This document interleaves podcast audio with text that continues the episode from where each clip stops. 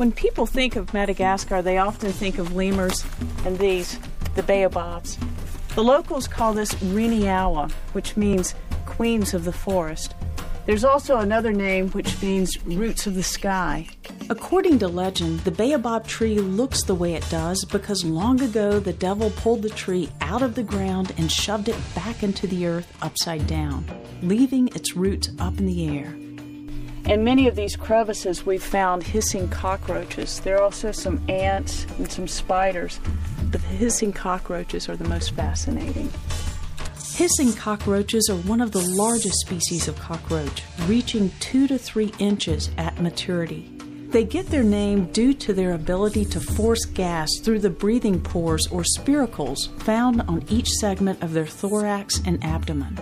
Most insects that make a hissing sound do so by rubbing together various body parts, but the Madagascar hissing cockroach is believed to be the only insect that can hiss in this manner. The baobabs are very interesting trees.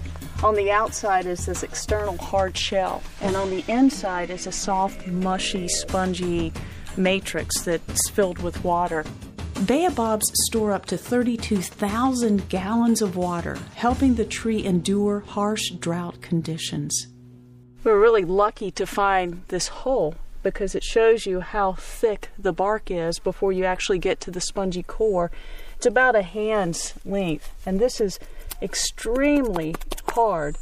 But this, you can tell, is very mushy, and that's where the water is. So the locals here use this as a source of water. They also use the bark uh, as treatments for like diarrhea. And then they use the fruit from the top uh, just to eat. And the locals here actually climb the tree to get to the fruit. And the fruit is really um, pretty interesting. It's very hard, but when you open it up, this fruit was a, a surprise to us because we thought that since there was so much water within the tree that the fruit would be very uh, moist as well. But inside is a very dry chalky fruit. And it's actually very sweet. It's very good. Well worth the climb.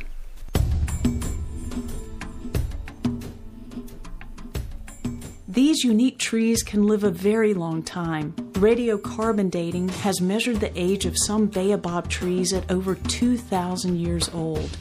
Unfortunately, now these trees are endangered. Being in the presence of these gentle forest giants reaffirms the need to protect and preserve these environments for both the present and future generations.